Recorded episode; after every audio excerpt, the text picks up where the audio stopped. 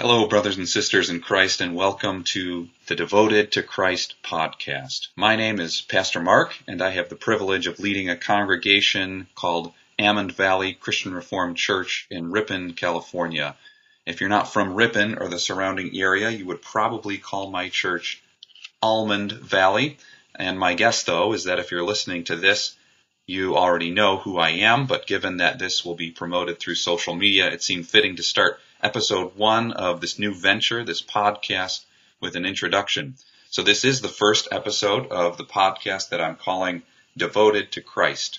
Each of these podcasts will be between three and five minutes long, and the origin of the project came from a conversation I was having over lunch with somebody from my church. We were talking about creative ways that we as church leaders, and particularly me as a pastor, can help the church. And he wondered aloud during our conversation how many people are actually spending meaningful time in the Bible during the week. How many people are reading the Bible, discussing it with others, spending time in prayer? And thinking more about this, I realized that I could do more as the pastor at Almond Valley to help the people of my congregation grow in the grace and knowledge of Jesus more, not just on Sunday, but during the week.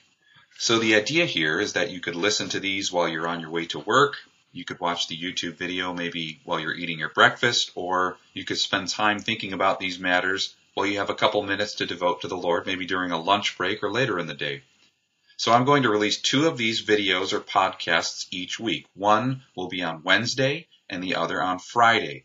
Typically, the Wednesday episode will be an expansion of something that I've said in the sermon from the previous Sunday. Maybe it's a scripture text that I didn't get to read, or another angle of understanding the doctrine or the lesson that we learn from the Bible. The Friday episode will look forward to the upcoming Sunday's message.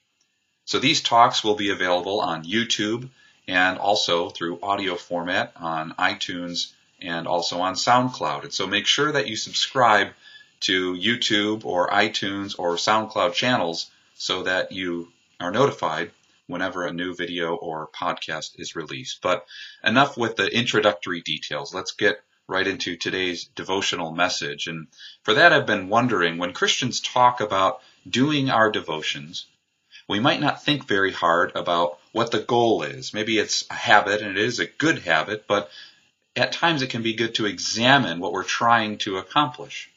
Maybe we want to obey God and we just know we're supposed to seek Him daily, and so we do our devotions. Or maybe others know that we need to learn more about Jesus so that we can appreciate who he is, worship him for who he is, and and praise him for what he's done for us. These are good reasons to do devotions, but I want us to think more about the results that we hope our devotions should have. And the clue for what I think the results should be is in the title of this program. The podcast is called Devoted to Christ.